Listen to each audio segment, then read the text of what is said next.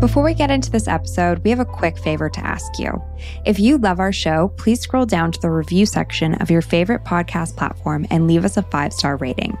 If you have a few more seconds, please also leave us a review telling us what you like most about our show. We read every single one of these and we appreciate them so much. This will also help us grow and get into the ears of those who love true crime and food as much as you do. Thanks and enjoy the episode.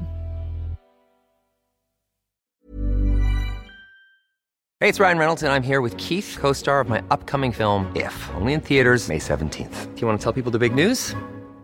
All right, I'll do it. Sign up now and you'll get unlimited for $15 a month in six months of Paramount Plus Essential Plan on us. Mintmobile.com slash switch. Upfront payment of $45 equivalent to $15 per month. Unlimited over 40 gigabytes per month. Face lower speeds. Videos at 480p. Active Mint customers by 531.24 get six months of Paramount Plus Essential Plan. Auto renews after six months. Offer ends May 31st, 2024. Separate Paramount Plus registration required. Terms and conditions apply if rated PG. Quality sleep is essential. That's why the Sleep Number Smart Bed is designed for your ever-evolving sleep needs. Need a bed that's firmer or softer on either side? Helps you sleep at a comfortable temperature? Sleep Number Smart Beds let you individualize your comfort so you sleep better together. JD Power ranks Sleep Number number 1 in customer satisfaction with mattresses purchased in-store. And now, save 50% on the Sleep Number limited edition Smart Bed for a limited time. For JD Power 2023 award information, visit jdpower.com/awards. Only at a Sleep Number store or sleepnumber.com. Wow. Nice. Yeah.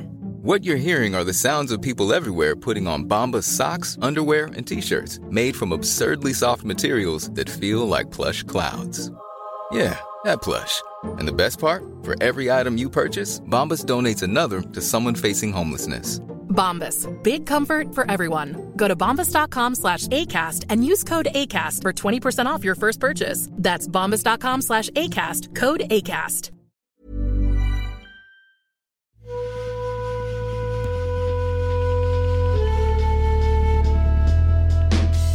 Welcome to Dietetics After Dark, your source for food related crime, scandal, and fraud.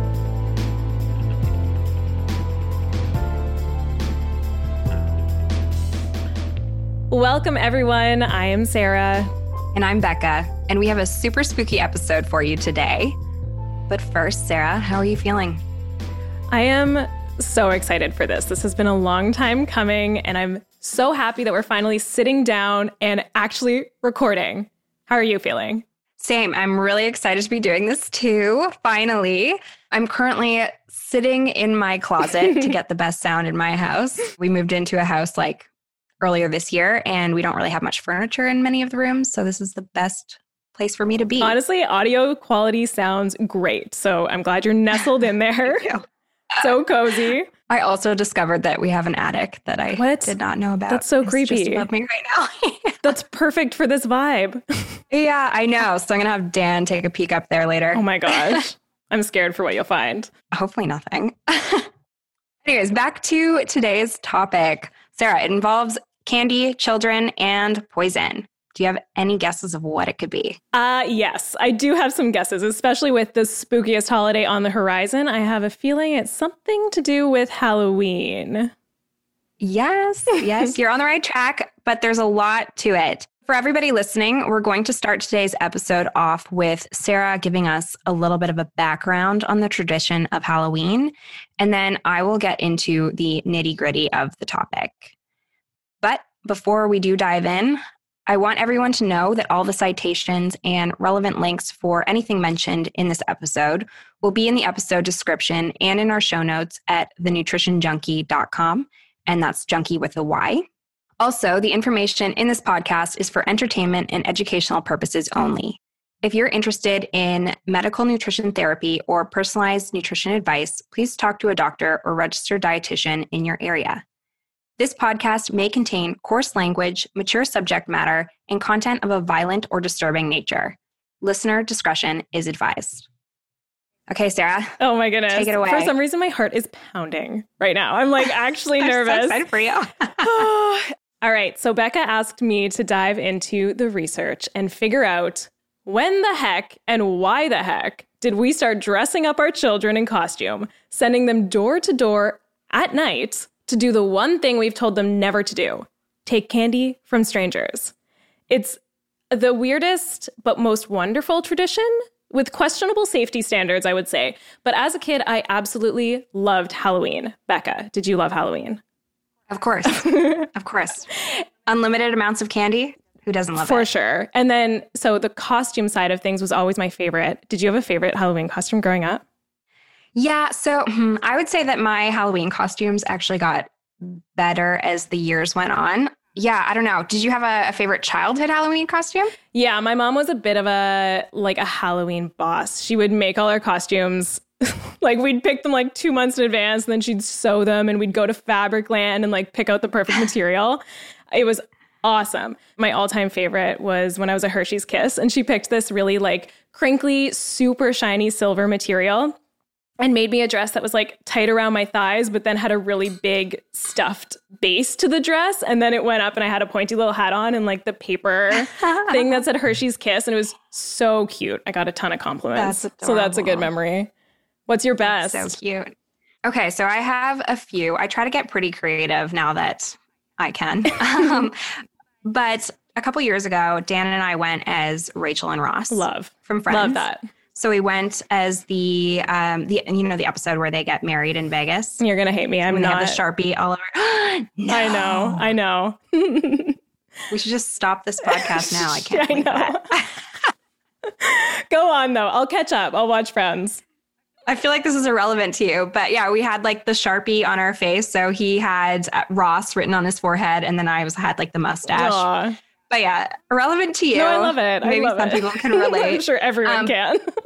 But my all-time favorite Halloween costume that nobody really understood was I went as a Freudian slip. Oh my gosh.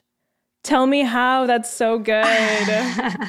so I actually I got a, a big white beard and like a cigar. And I had a sticker that went on my like outfit that said, Hello, my name is Freud. And then I wore a slip. I So I was a Freudian love slip. that. Oh my gosh, a good pun costume. That is so good. yeah, but nobody got No it. one got it. Even when you Nobody. told them, everyone was like, "What's yeah, a but I feel like, slip?" s- but anybody that didn't take Psych 101 was just kind of like, What are you talking about? Why do you have a beard? Oh my god, I think that's so good. Okay, so let's talk Halloween in modern day Canada. In a non-COVID year, of course, a typical Halloween looks something like this. It's October 31st. Kids, usually kids under 12, dress up in full Halloween costume, so like superheroes, princesses, lots of Annas and Elsas, whatever. Hit the streets around sunset. And it's usually pretty cold. We are in Canada, so sometimes even snowing already. Your costume usually has to have like enough wiggle room for a winter coat or a heavy sweater, whatever. Young kids go door to door with their parents. Older kids usually roll together as a pack. But there is this unspoken rule that once you hit your teens, once you're 13, you probably should stop trick or treating. I actually remember going out, like, I'm pretty sure I was 12. It was the final year I went out, and I went out with all my friends from school, but like, we'd go up to people's doors and ring the doorbell, and you could just see that people were answering the door and being like, You look just on the cusp of too old. It's like they weren't as excited as they were for little kids, for sure. no, I definitely went when I was like 15, 16. Did so you? we have that in common. Yeah. Oh my gosh, that's way too old if you can drive. Okay, so it's a lot of fun for kids, clearly. Becca didn't want to stop. but that's not how it's always been. Trick or treating, as we know and love it, actually only became popular in North America in the 1900s, with the earliest North American records dating back to, get this, 1911 in Ontario, Canada. Woohoo. How cool is that? I couldn't believe it when I read that. I was like, yes, we've got insulin, we've got poutine, we've got Halloween, earliest records of Halloween. Lots of good stuff comes from Canada. So, all of my information sources for this little history lesson are linked in the show notes, but I wanted to give a special shout out to a book called Halloween From Pagan Ritual to Party Night by Nicholas Rogers. I got so much information from this book, and if you're looking for a really, you know, a thick read on Halloween, this is the book for you. Some historians trace trick or treating back to ancient Rome, to something called the Feast of Pomona. Pomona was the goddess of fruit and seeds.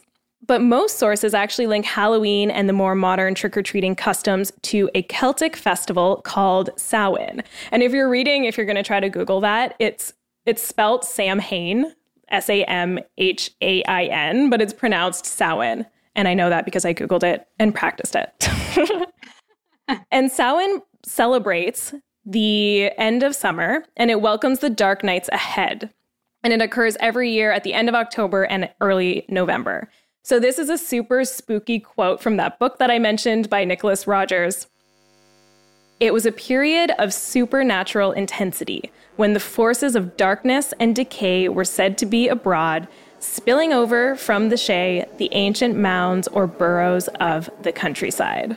So, very spooky origins. We've got darkness, we've got decay, we've got supernatural intensity. Sounds pretty Halloweeny to me. Yeah, I have chills. Do you? Mm-hmm. Your house is just really cold. And it's that attic. Definitely. There's a draft yeah. coming from the attic. So, the Samhain festival is said to have pre Christian roots, but in the 19th century, the Catholic Church made November 1st All Saints' Day. And All Saints' Day honors all saints of the church that have attained heaven. And this all Saints' Day has the same kind of spooky vibes as Samhain. And it's believed that the first actual trick or treating customs evolved from an All Saints' Day tradition where people would impersonate the souls of the dead and go around to receive offerings of food and drink on their behalf. Wow. Yeah. So that's interesting. I think it's also interesting that we think of Halloween as this pagan holiday, but it actually has significant Christian roots. There's another Christian tradition in 15 in 15th century Britain called All Hallow Tide, which spanned October 31st to November 2nd. And people would go house to house and collect soul cakes, which sounds so cute. And this practice was hmm. called souling. So that's definitely starting to sound a little more like the Halloween we know today, although I don't think many people would give out homemade cakes. So shortly after this, we see costumes beginning to enter the picture around 16th century Scotland. And we see youths starting to go house to house with masked or painted faces, reciting rhymes, and often threatening to do mischief. And honestly, when I read that, I was like, I can't think of anything more terrifying than a band of 16th century Scottish youths reciting rhymes at me with their faces painted. First of all, they probably smell pretty bad. and also, what do you think mischief was in the 16th century? I don't know, like pulling potatoes up before they were ready. that would actually be really mean people need those potatoes to survive the winter. Or like stealing a goat, kicking over water pails. I don't know. I just feel like it was probably a, a pretty bad time. And then, so this practice gets a little more contemporary by 1895 in Scotland. And then people in costumes start visiting homes carrying scooped out turnips and asking for cake, fruit, and money. Money is a pretty bold ask. Have you seen these turnips? No. They're the most terrifying looking thing. Oh my gosh, I should have looked it on up. The planet. Yes, you have to look this up later because they are frightening. So, so frightening. Why? Compare them to a jack o' lantern. Like, what's frightening about them? Because it kind of looks like a, the turnip kind of looks more like skin in a way. Oh my god. That's... And so it just kind of looks more like a skeleton face, but it's just distorted like turnips and other like fruits and vegetables are. It's very weird. Yeah, that's definitely that has an extra ghoulish aspect to it. I feel like pumpkins are so cute and round and plump and a turnip is definitely more wrinkly and white and and like I just love the idea of collecting fruits and cakes. And I think all the kids would just eat the cakes ASAP and then probably just leave the fruit in their turnips and it would rot under their beds for weeks to oh come. Oh gosh. Everyone probably had the worst pile of Halloween leftovers back in the day. Okay, so this is where things start to get fun. So by the 1800s, Canada has a growing population of settlers from Ireland and Scotland. And the earliest reference to Halloween in North America actually comes from Kingston, Ontario, 1911, when a newspaper reported children guising from house to house. And then the earliest reference in North America to the phrase trick or treat actually comes from Alberta in 1927. So I feel like we were real thought leaders in this, this tradition. in this one area. in this one very specific area, borrowed traditions from another country. and Sounds like sounds us. like us. So the popularity of trick or treating spread throughout the United States and Canada. There was a brief pause actually during World War II due to sugar rationing, saving resources for war efforts. So most parades and celebrations were canceled.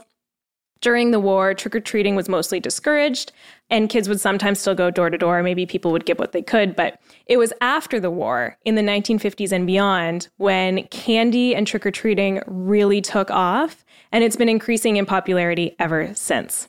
A report from the National Confectioners Association in 2005 indicates that 80% of adults in the US give out Halloween candy, and 93% of children and teenagers intend to either trick or treat or enjoy a Halloween related activity. So, clearly, Halloween is still a super popular tradition. Mm-hmm. So, now let's get to the goods. When did candy enter the picture? Halloween has come a long way from scooped out turnips, thank goodness. when I was a kid, we would actually use our pillowcases and we would nearly fill them. Anyways, in the early 1900s, the trick part of trick or treat was actually much more prominent. So, youth, mostly boys, would engage in light pranking, targeting mailboxes, fences, and gravestones. You could not pay me enough money to prank a gravestone. I'm way Oh too gosh, no. superstitious. Same here. No way. No. In the 1950s, candy makers decided that this was their time to shine. So the war was over, trick or treating was back in fashion, and they started making small, individually packaged, and inexpensive candies that were easy to buy and distribute. And by the end of the 1970s, these individually wrapped candies were seen as the only legitimate treat to distribute to trick or treaters. Before that, you could probably get away with apples, cupcakes, things like that. But by the 70s, it wasn't socially acceptable anymore. And I think Becca will probably tell us why.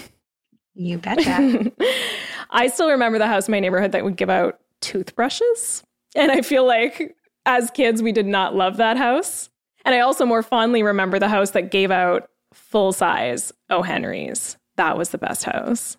Was it though? Yes. Oh, Henrys are questionable. But what is questionable about a O. Henry? I don't know. There's something weird about peanuts in chocolate that I just What? find unappealing to me. Yeah. Chocolate covered peanuts? I'm more of a raisin gal. What if it was peanut butter and chocolate? That I'll do. But that's It's basically just that's just peanuts and chocolate. But mushed up. Okay. I feel like I would prefer the toothbrush in that scenario. That's how strongly you feel. Yeah, I probably wouldn't eat the O. Henry, so at least I could At least make you could brush your teeth. okay, fine. Yeah, I'll trade you an O. Henry for a toothbrush. No problem. Deal. I'm going to finish it off with a history of some little Halloween candies. And I love this little story because it sounds like something I would have written from my wildest imagination when I was like eight. So, Milton Hershey.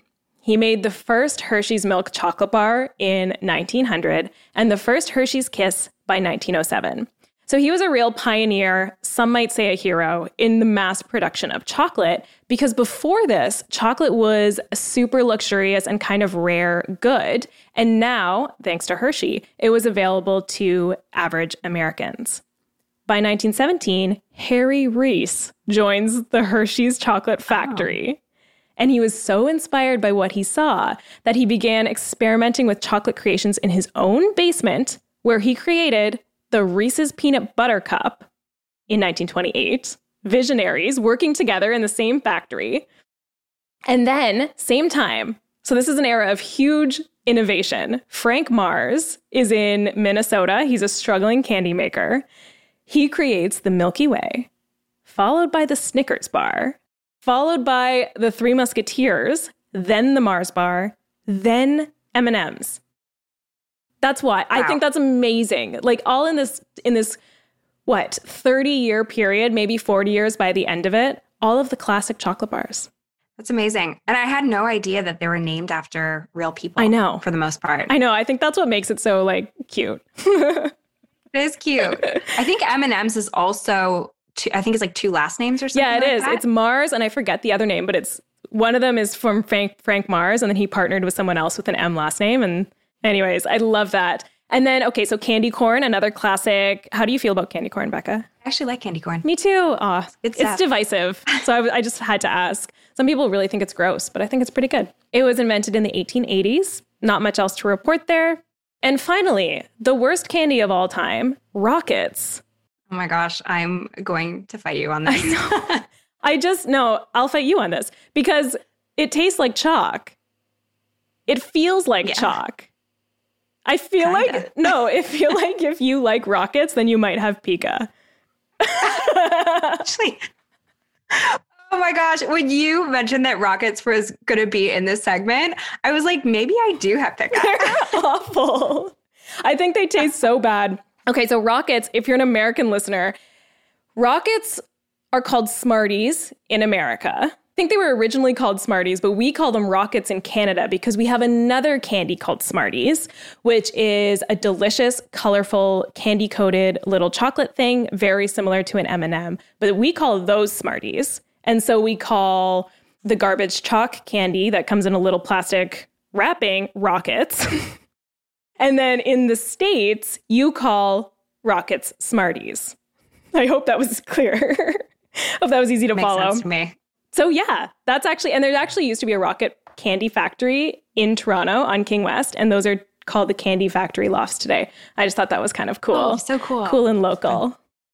Very cool. That's the end of my intro. Are you gonna ruin Halloween candy for me? Not quite. Oh, okay. All right. Well, that's good. Anyways, we'll get into this topic, which is not as much fun as what we've been talking about, unfortunately. Halloween candy tampering or Halloween sadism. Ooh. Mm-hmm. Sadism? Sadism. Uh, that's another name for Halloween candy tampering? Yep, it's the name Oh my that the goodness. researchers use because, yes, there is research done on this topic. That is so interesting. PhD in Halloween sadism. So cool. That's in our future. Next step. oh no, not more education. No, we're done school. Anyways, um, Halloween sadism has been a controversial topic since the 1950s. The term Halloween sadism includes any tampering of Halloween candy that could result in harm. So, this Hmm. includes poisoning or weaponizing of candy with things like needles or razor blades, or essentially anything that could hurt you. Ugh. As a legend has it, there are multiple strangers looking to poison children every single Halloween. Right. Spooky stuff. yeah. So, dressing up and trick or treating, as you were saying, Sarah, is something that's more so done in North America and specifically in the US and in Canada. And while Halloween sadism is definitely something that I personally heard of as a kid living in Canada, it's by no means as hot of a topic as it is in the US. Hmm. So, this time every year, there's newspaper articles and segments that warn parents about their children's Halloween candy. And to kind of show you the extent of this fear mongering, I pulled up a couple of headlines Oh that my I want to share with you. So, um, the International Business Times titled an article Halloween Candy Gone Wrong Four Dangerous Goodie Bag Treats. And in this article, they claim that meth, edibles, rods, and thumbtacks are things to look out for in your children's treat bags, Whoa. which seems. Meth edibles? Mhm. Oh my gosh. Wait, what year was that? I'm just curious if this kind of like fear mongering around Halloween sadism, my new word, is like current or if this is from, you know, the past couple decades. article that I'm about to tell you the title of was from 1970, but the one that I just mentioned was more recent. So it's still something that's like talked about constantly around Wow. this time of the year. Interesting. Okay. But yeah, so the second article I found was a New York Times article from 1970, and it's called Those Treats May Be Tricks. And in this one, they discuss numerous unconfirmed instances of poisoning, poisonings and sharp objects that were put into candy wrappers. Ugh. Mhm. The the like the sharp objects in candy just like hurts my mouth to think about. I know. I like shudder down my spine. Ugh. I hadn't really thought about it until you just said that. Sorry. oh. But yeah, so this leads us into kind of what we'll be doing today. So I'll do a deep dive into the cases that made Halloween candy tampering the seeming issue that it is. Then I'll look into the research to uncover whether or not parents should be concerned about their children's candy. Cool. I'm excited. Me too. So, to start, there are a few instances that have led to the creation of this term, Halloween sadism, and the fear that surrounds it. So, as I mentioned, these did begin around the 1950s. And it's said to, that the birth of Halloween sadism occurred in 1959 Okay. when a dentist by the name of William Shine handed out laxatives. instead of candy. He actually did that? yes. He could have handed out toothbrushes. what a missed He could have. opportunity. Missed opportunity. but yeah, so about 30 children became ill with the laxatives. And we're talking laxative ill. So you Yeah. know it was bad. Yeah. But luckily, none of the kids suffered any long term damage. Aw. But uh, regardless, Shine was charged with outrage of public decency and unlawful dispensing of drugs. So, again, this was the first case of stranger danger that was ever recorded. Wow. Okay, so a few years later, on Halloween in 1964, a Long Island housewife by the name of Helen Pfeil began handing out ant buttons full of arsenic, steel wool cleaning pads, so like those Yep. SOS pads you clean your sink with, Yeah. and wrapped dog treats to children that she deemed too old to Oh, be trick or treating. You would have gotten one. yeah, had I lived in Long Island in 1964, I may have eaten some arsenic. Wow. That's petty to the extreme. I know. But I, I honestly, I think that she was trying to be funny Yeah. Okay. she just handed it. I feel like she handed it to the children that she thought could make the decision as to whether or not they should eat the candy. Right? She Right. wasn't giving it to infants. And, like if you're giving out steel wool, it's not like you're like, hmm, maybe this is a Tootsie Roll. It's like very clearly something you shouldn't eat. yes, Okay, okay. But she got in trouble. Um, Oh yeah, get this. good. She was sent to the hospital for observation, oh. as one would when Yeah. a woman was behaving hysterical in the 1960s. All right. Mm-hmm. And she was given a misdemeanor charge for having endangered the life and health of a child. okay. So nothing actually happened in either of these incidences. They were more so kind of like the founding fathers or mothers of this fear. Okay. However, there have unfortunately been a few deaths that have been associated with Halloween candy. And I'm going to tell you a few of those stories. Aw. I'm sad already because you know it's kids. Or at least that's my prediction. It is really sad, but I think it's also important to know just because of all of the misinformation or information that's out there on this topic. Like, is it really the public health concern that it needs to be? Mm-hmm. That's an important topic. Hey, it's Ryan Reynolds, and I'm here with Keith, co star of my upcoming film, If, only in theaters, May 17th. Do you want to tell people the big news?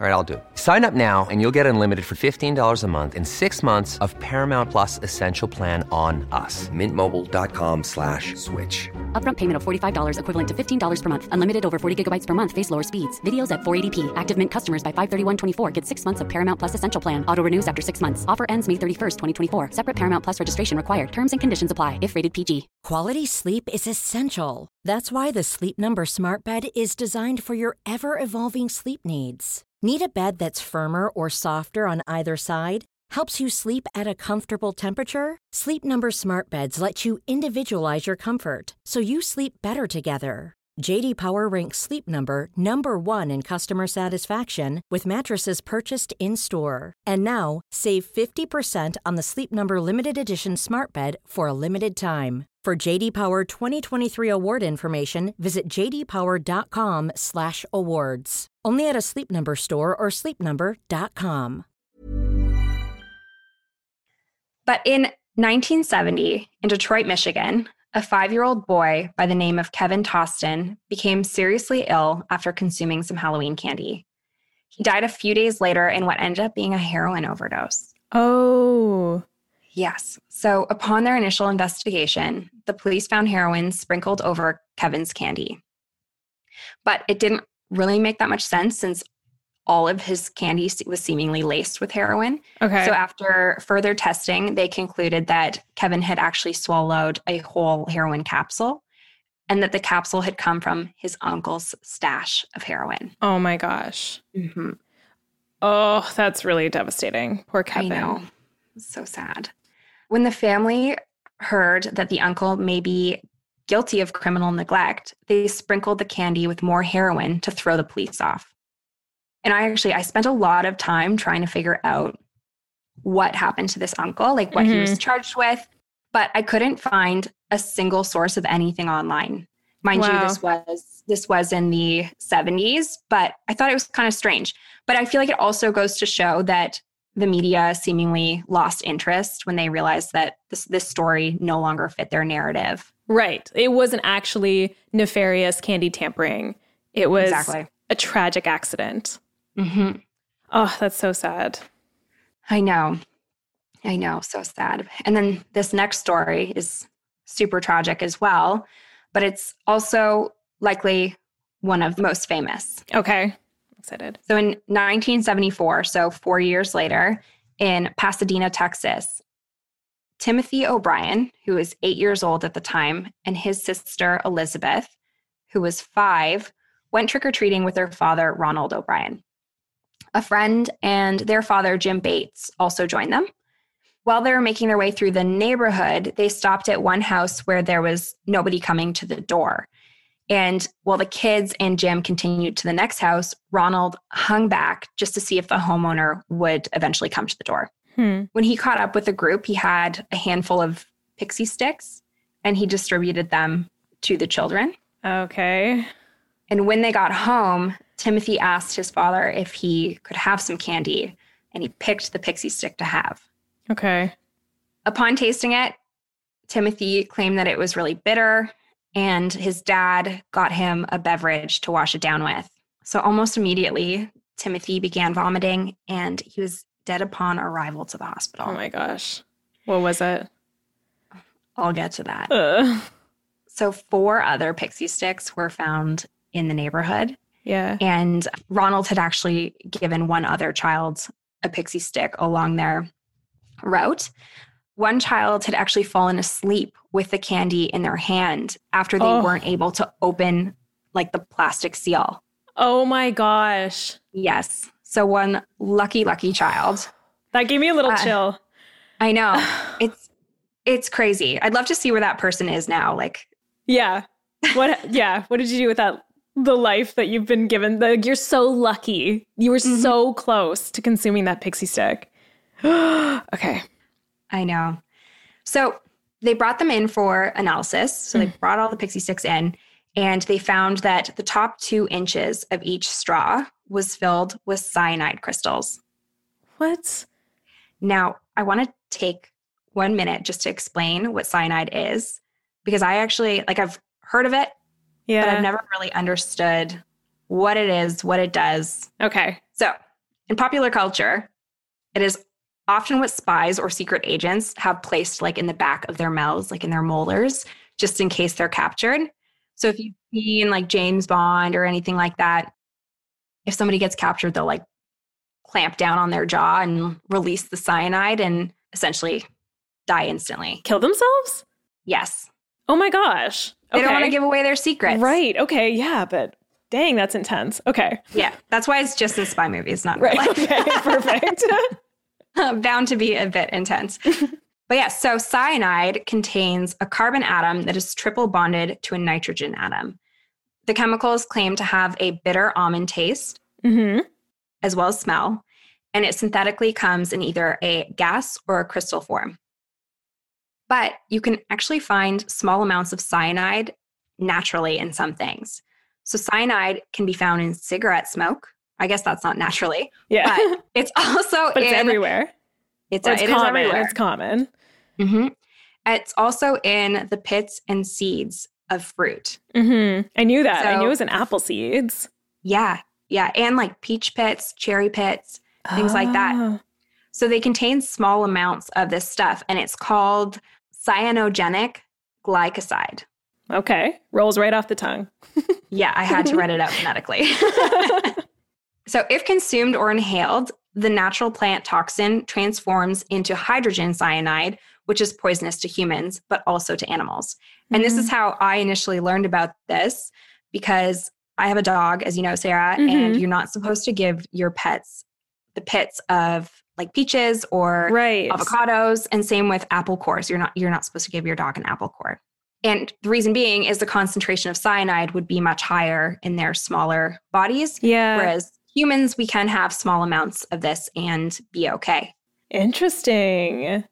i know but in 2017 a uk man named matthew creme cracked open a cherry pit and he tasted the inside of it and he thought it tasted kind of like an almond so Yeah. he ate it that way and then he ate two more cracked pits and he was rushed to the hospital after three cherry pits Oh my with goodness. cyanide poisoning Okay, So I so, thought that was you really really don't need a lot. you don't but if you swallow the pit whole it does not Yeah. have the same effect so it's just when these things are are split Are open. cracked open. Mm-hmm. Because we probably can't digest the outer like shell of the pit. Okay, that's so interesting though, because you might crack like let's say you were to crack open a cherry pit and give it a little taste. If it tasted like almond, you'd be like, well, why not eat this? Exactly. Also, there's no warning label on Every like your cherry. cherries or yeah, on your apples, but I guess it's just expected that you're not going to do that. Right, but I feel like that's not super common knowledge. No, hopefully now it is. Hopefully now, yeah. that's really interesting. Yeah, no, I found that incredibly interesting, so I wanted to share that with you. But the synthetic form of cyanide is most hazardous as a gas, but it also has lethal effects as a crystal. Okay, that's what was in these pixie sticks. Yes, exactly. And the reason that it is so lethal is that it stops the body's cells from being able to use its oxygen. And the heart and brain are usually the most affected. Right. I'm okay. sorry. It's Aw. sad stuff. But yeah, so now you know this could easily be a recipe for disaster. Okay, so I I have more questions. Kevin, mm-hmm. poor Kevin, had the pixie stick. Was it Kevin mm-hmm. or was it Tim? So this is Timothy. This is Timothy. Okay, Timothy had his pixie stick, but did they get the people who filled the pixie sticks? There's more to this story. Oh, okay. I thought you were done. Okay, keep going. keep going. I'm dying. I just I just did like a little interlude to tell you what cyanide is. Okay, perfect. Because I just think it's so weird how, like, he wasn't coming to the door. This person wasn't coming to the door. The dad was like, no, we're getting this candy. And he stayed mm-hmm. to wait for the pixie sticks. And then, like, the person inside had time to tamper with them. I'm so, I'm so curious. Keep going. oh yeah, this gets interesting. Okay. but also very sad. So days after Timothy's death, his father Ronald helped police retrace their steps. He pointed out the home that they had gone to, where they got the pixie sticks from, that was seemingly vacant on Halloween. And this home was owned by a man named Courtney Melvin. However, Melvin had an airtight alibi as he worked at a, an airport that was nearby and there was almost 200 people that saw him that evening that could vouch for where he was and he was working until about 11 p.m that night. So following this dead end detectives clearly began looking into ronald after knowing what happened and it turned out that he was in a tremendous amount of debt and he had recently sold their family home my God. okay. Yes. That's such a curveball. I know. I'm glad you think that because I reframed this story to tr- try to make it less obvious. but a month before Halloween, Ronald purchased $20,000 life insurance policies on both of his children, so on Timothy and on Elizabeth. Hours after his son's death, he made a call to collect the policy, but was clearly unable to do so so soon after his son's death. And a few months earlier, he had also made a call to a friend who worked at a chemical company to inquire about what constitutes a fatal dose of cyanide. And then he was found with five pounds of cyanide. So, Wow. Sarah, who do you think did it? Ronald. Is that his name? It was Ronald. Ronald. It oh, that is Ronald. disgusting. I hate that guy. But like, why would his friend just told him? He didn't like, hey, why are you curious about a lethal dose of cyanide? You know, I didn't I didn't find that on the internet. So, Okay, perfect. so I don't know. that was such a curveball. I know. And Wow. so this guy, this douchebag, Mhm. Ronald, Yeah. never admitted guilt, but it only took a jury one hour of deliberations to Yeah. convict him. Yeah, okay, good. Yes. Thank goodness. So on March 31st, 1984, Hmm. he was sentenced to death by lethal injection, which is still used as a capital punishment in Texas today.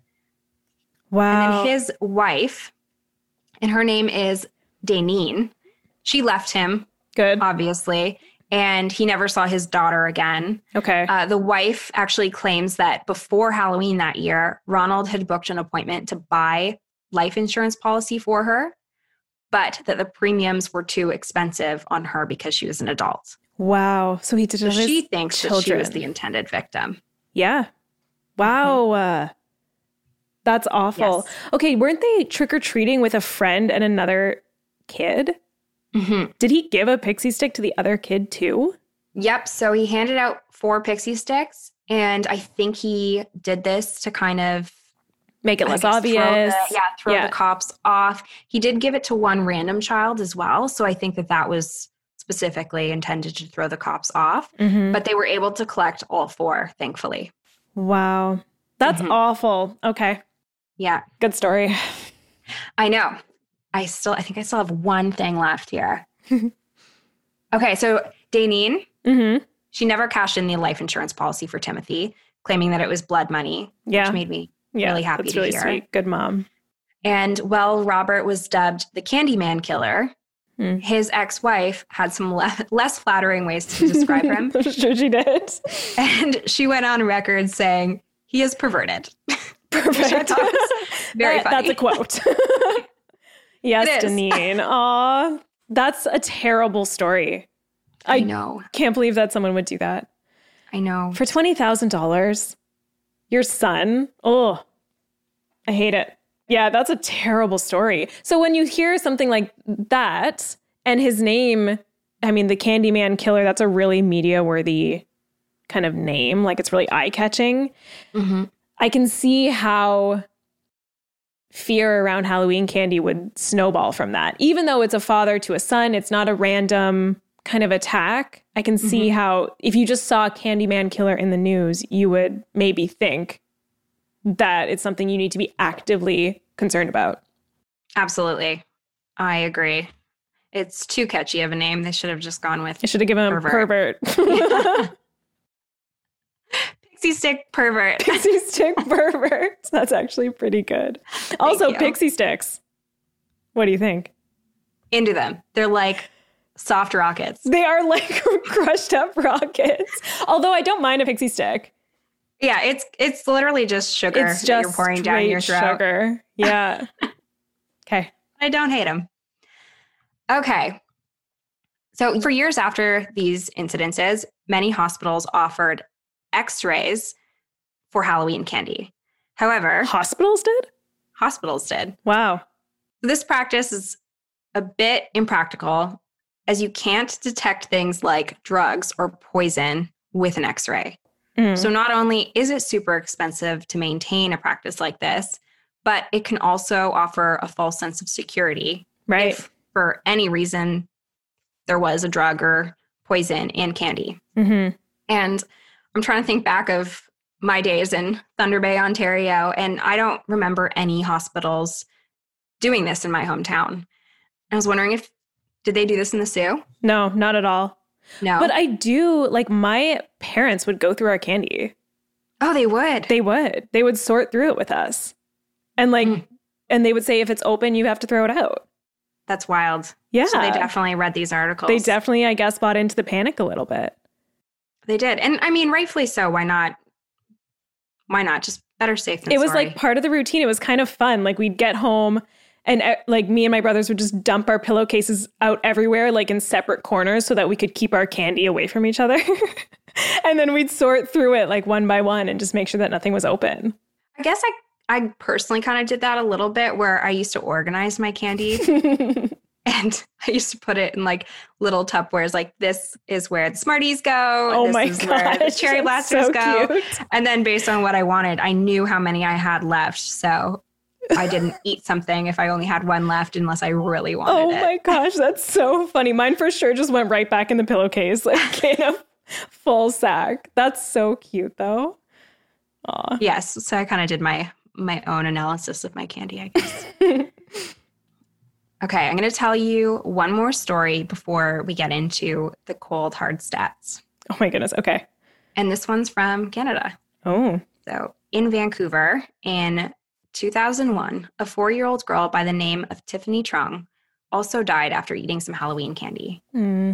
This incident made the news headlines, and parents were obviously advised by police to throw out all of their Halloween candy.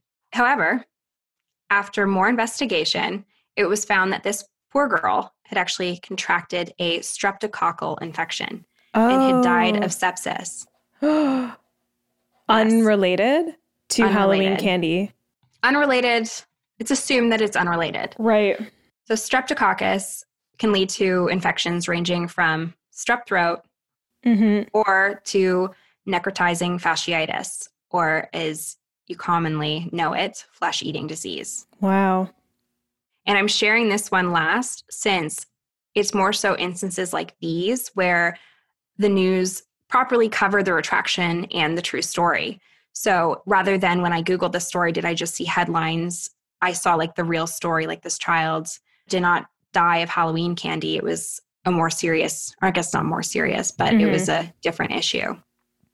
Yeah, but like even so the news retracts their article and, and what happened, but like let's say let's say on a Monday after Halloween they put out the first article that a mm-hmm. young girl dies from a terrible illness Mm-hmm. after consuming Halloween candy. Like even if they incorrectly make that link and then correct the next day, the memory of reading that first article is probably so jarring to parents and like giving that order that to throw out all your Halloween candy.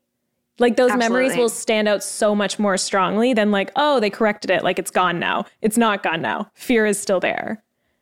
For sure. And more so in the States, there are some there are some cities that have canceled Halloween during certain years where things like this have come about and they'll just cancel Halloween cold turkey, it's done, even Hmm. after some information comes out saying that it wasn't because of stranger danger. Oh, that'd be a bummer Mhm. for the kids. I know, would be. So, most of the stories that I did come across when I was researching were more so similar to this one than to the stories of Timothy O'Bryan or even that of Kevin Toston. Mm-hmm.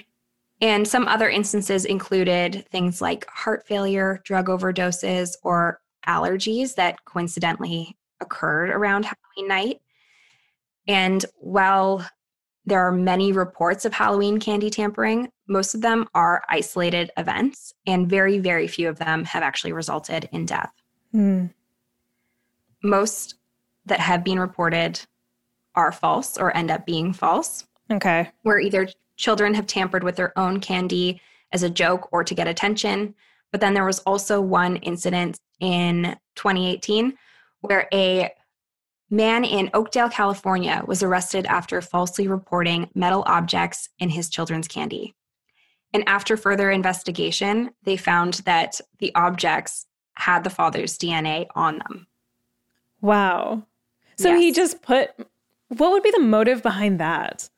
So I was thinking about this, and the only two things that I could come up with is he was either trying to get like a rouse out of the neighbors, Mhm. or maybe he was trying to sue the Halloween candy companies. Oh, I don't know. that's a good guess, actually. Hmm. I don't know Or just trying to freak people out. for sure. And the reason I'm not saying his name here is because he is very active on Instagram, so he is clearly not in prison. Okay, perfect. I don't want him to get like a Google alert that we talked about. him so you in- you searched him on Instagram. of course I did. That's funny. Well, I can't believe he's not. He doesn't have a private account. Oh no, he's very active. Okay. All Mhm. right. very active and very public. Interesting. All right. In Canada, between 2008 and 2019, so last Halloween, there were only four reports of suspected tamperings made to the Canadian Food Inspection Agency. But of those, no illnesses or deaths were reported. Hmm. Okay. And as I mentioned, there's a lot more reports in the US. And there's actually a researcher and criminal justice professor at the University of Delaware who has dedicated some of his work to things like Halloween sadism. That's so cool. And Sarah, this guy is amazing. On his website, which is uh, joelbest.net, he has a photo of himself popping out of a large Hershey bar. Aw. He's so cute. He just lives for Halloween and Halloween candy. Yeah, he loves it. Aw. But we'll definitely be reaching out to him for an interview next Halloween. Oh, that would be the best. The Joel be. best. The Joel best. So his research shows that there have only been 102 reported cases of Halloween sadism between the years of 1958 to 2012. 102 102. between The 50 years. And the 2010s. oh, 60 years. Wow. Okay. Okay. So Best states that he has been unable to find a substantiated report of a child being killed or seriously injured by a contaminated treat picked up in the course of trick or treating. Of the reported cases, the highest peaks over the years occurred in 1970, 1971, and 1982. Best claims that these peaks often occur when there has recently been a public health scare of some sort. Sarah, do you know or remember what happened in 1982, specifically in Chicago? I don't. It's a big one. Really? Yep. A fire? What happened? So it was the Tylenol poisoning murders. oh, I wouldn't have remembered that, but I have heard. Yes. Mm. In September and of course, that October. would. Yeah. Okay, go on. Sorry. In September and October of that year, seven people died after taking what they thought was Tylenol, but was actually capsules of potassium cyanide. There's cyanide again. It's popping up everywhere. The culprit has never been caught, ever, Right. but the incidences did lead to new anti tampering laws Mhm. and the implementation of that like peel back lining that's on pill bottles. Mhm. It obviously caused a lot of fear in communities through the US during that year as they didn't know where the cases were occurring, if it was just specific to Chicago or if it was happening elsewhere. Yeah. So clearly that instilled a lot of fear in people. That makes so much sense that that would happen and then people would be scared to let their kids eat stuff from strangers. Like, that checks out to me. I know. And I was trying to find what happened in like the 70s, the early 70s, and there was a lot of stuff about asbestos, but I don't think that people would be reporting issues with their Halloween candy because of Asbestos. asbestos. Yeah. I don't know. I wonder.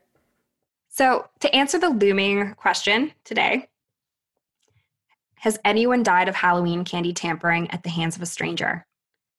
It doesn't sound like it. And while crime rates do tend to go up on Devil's Night, the issue of Halloween sadism seems to be taken out of control with media reporting. The initial stories make the headlines, but the retraction or follow up disclosing that there was no association between the candy and injury are either not published or not spread quite like the articles that are promoting the initial fear. And I also found some interesting information um, from a study conducted by MIT researchers that found that fake news spreads 10 to 20 times more quickly than real news on Twitter, Uh, and that fake news is 70% more likely to be shared than real stories. So those are good stats. I know. So clearly, reporting and the sharing of what's being reported is part of the problem. That is so interesting. Mm-hmm. Hmm. And then my last point here while candy may not be the real harm to children on Halloween, the actual danger seems to be something that we deem far less scary, and that's cars. Oh, oh. Mm-hmm. So in 2019, a study found that the risk of being a pedestrian on Halloween night increased your risk of being hit by 43%. Oh my when it was goodness. compared to other control evenings and stuff. Yeah. So I guess my advice would just be to wear bright colors, reflective gear, maybe check your candy, look both ways, Yeah. and obviously wear your mask. oh, yeah, wear your mask, especially Wear this your year. mask. Your Mhm. Halloween mask and your protective mask.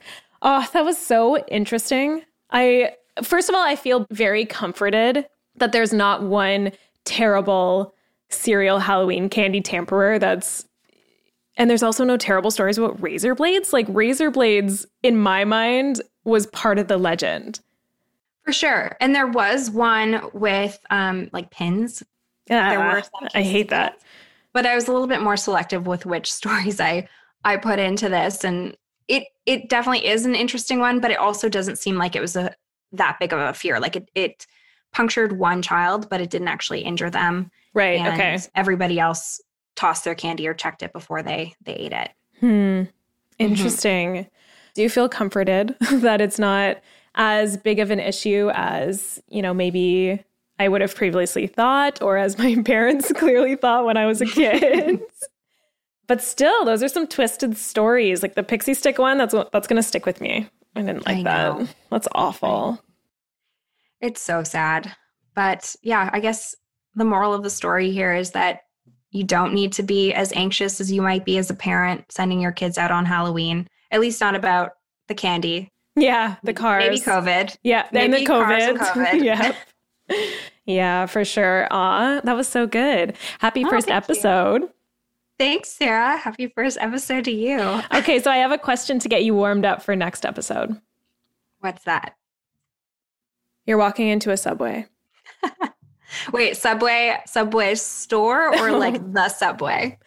The the Oasis, the green and yellow subway sign. You're starving. It's lunchtime. What's your order? Okay. So I go in. I'm salivating right now just thinking about it. uh, so I get, and gluten makes my stomach hurt. So I get the gluten free bread, which Okay. not all Subway locations have. Oh, Super disappointing sometimes. Mhm. if They don't have it because then I have to get the salad, which is disappointing. laughable. Yeah, I've had So one of those before. They're, It's just the contents of your sub. yeah, I know. uh, But then I get the chicken, like the oven roasted chicken mhm. with most of the toppings except for tomatoes. Okay. And then I get a little bit of aioli on there. Okay.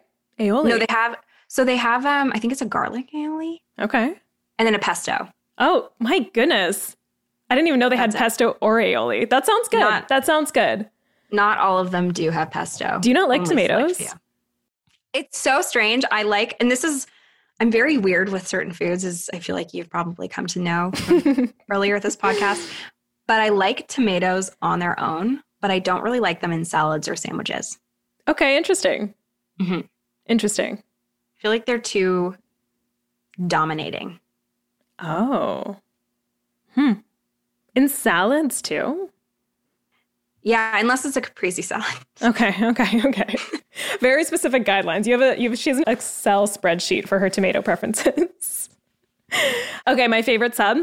I definitely sometimes do oven roasted chicken. Okay, I do six inch honey oat bread, and then I do toasted with cheese, of course. Of course, I forgot the cheese. yeah, and then I usually go with the white cheese, which I think is Swiss, but it's also just like white American cheese, I think. and then I do sweet onion chicken teriyaki sometimes, or I just do onion, oven roasted chicken, and I do every veg. I'm just like do them all because it's it's like too much work to name them all specifically. So I'm just like dre- all dressed, please. And then um, I just do mayo and sub sauce. Nice. I Good love choice. the sub sauce. It's Sub so sauce good. is good. Yeah. Mm-hmm. Okay, so that's your teaser for next week. It'll get you thinking about our next topic. And thank you for listening. Yeah, thanks for listening, everyone.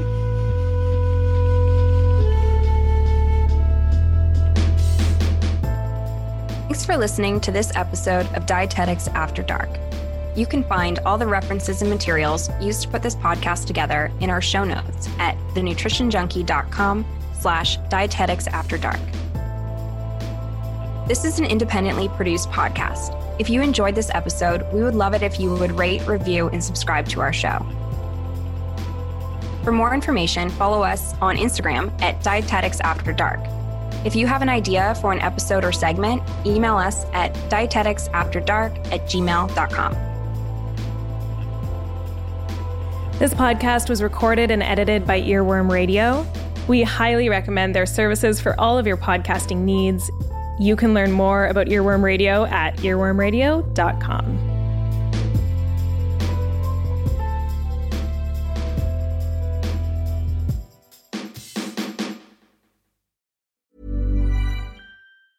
Planning for your next trip? Elevate your travel style with Quince. Quince has all the jet setting essentials you'll want for your next getaway, like European linen, premium luggage options, buttery soft Italian leather bags, and so much more. And is all priced at 50 to 80% less than similar brands. Plus, Quince only works with factories that use safe and ethical manufacturing practices. Pack your bags with high-quality essentials you'll be wearing for vacations to come with Quince. Go to quince.com/pack for free shipping and 365-day returns.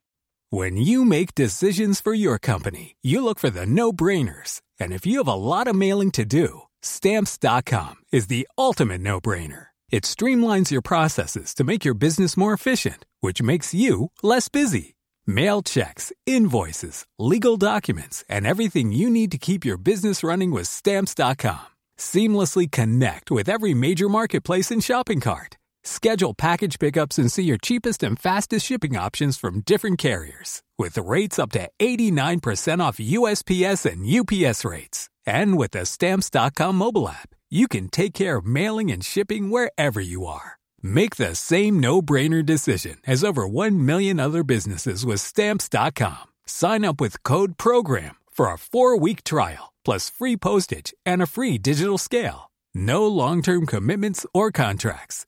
That's stamps.com. Code program.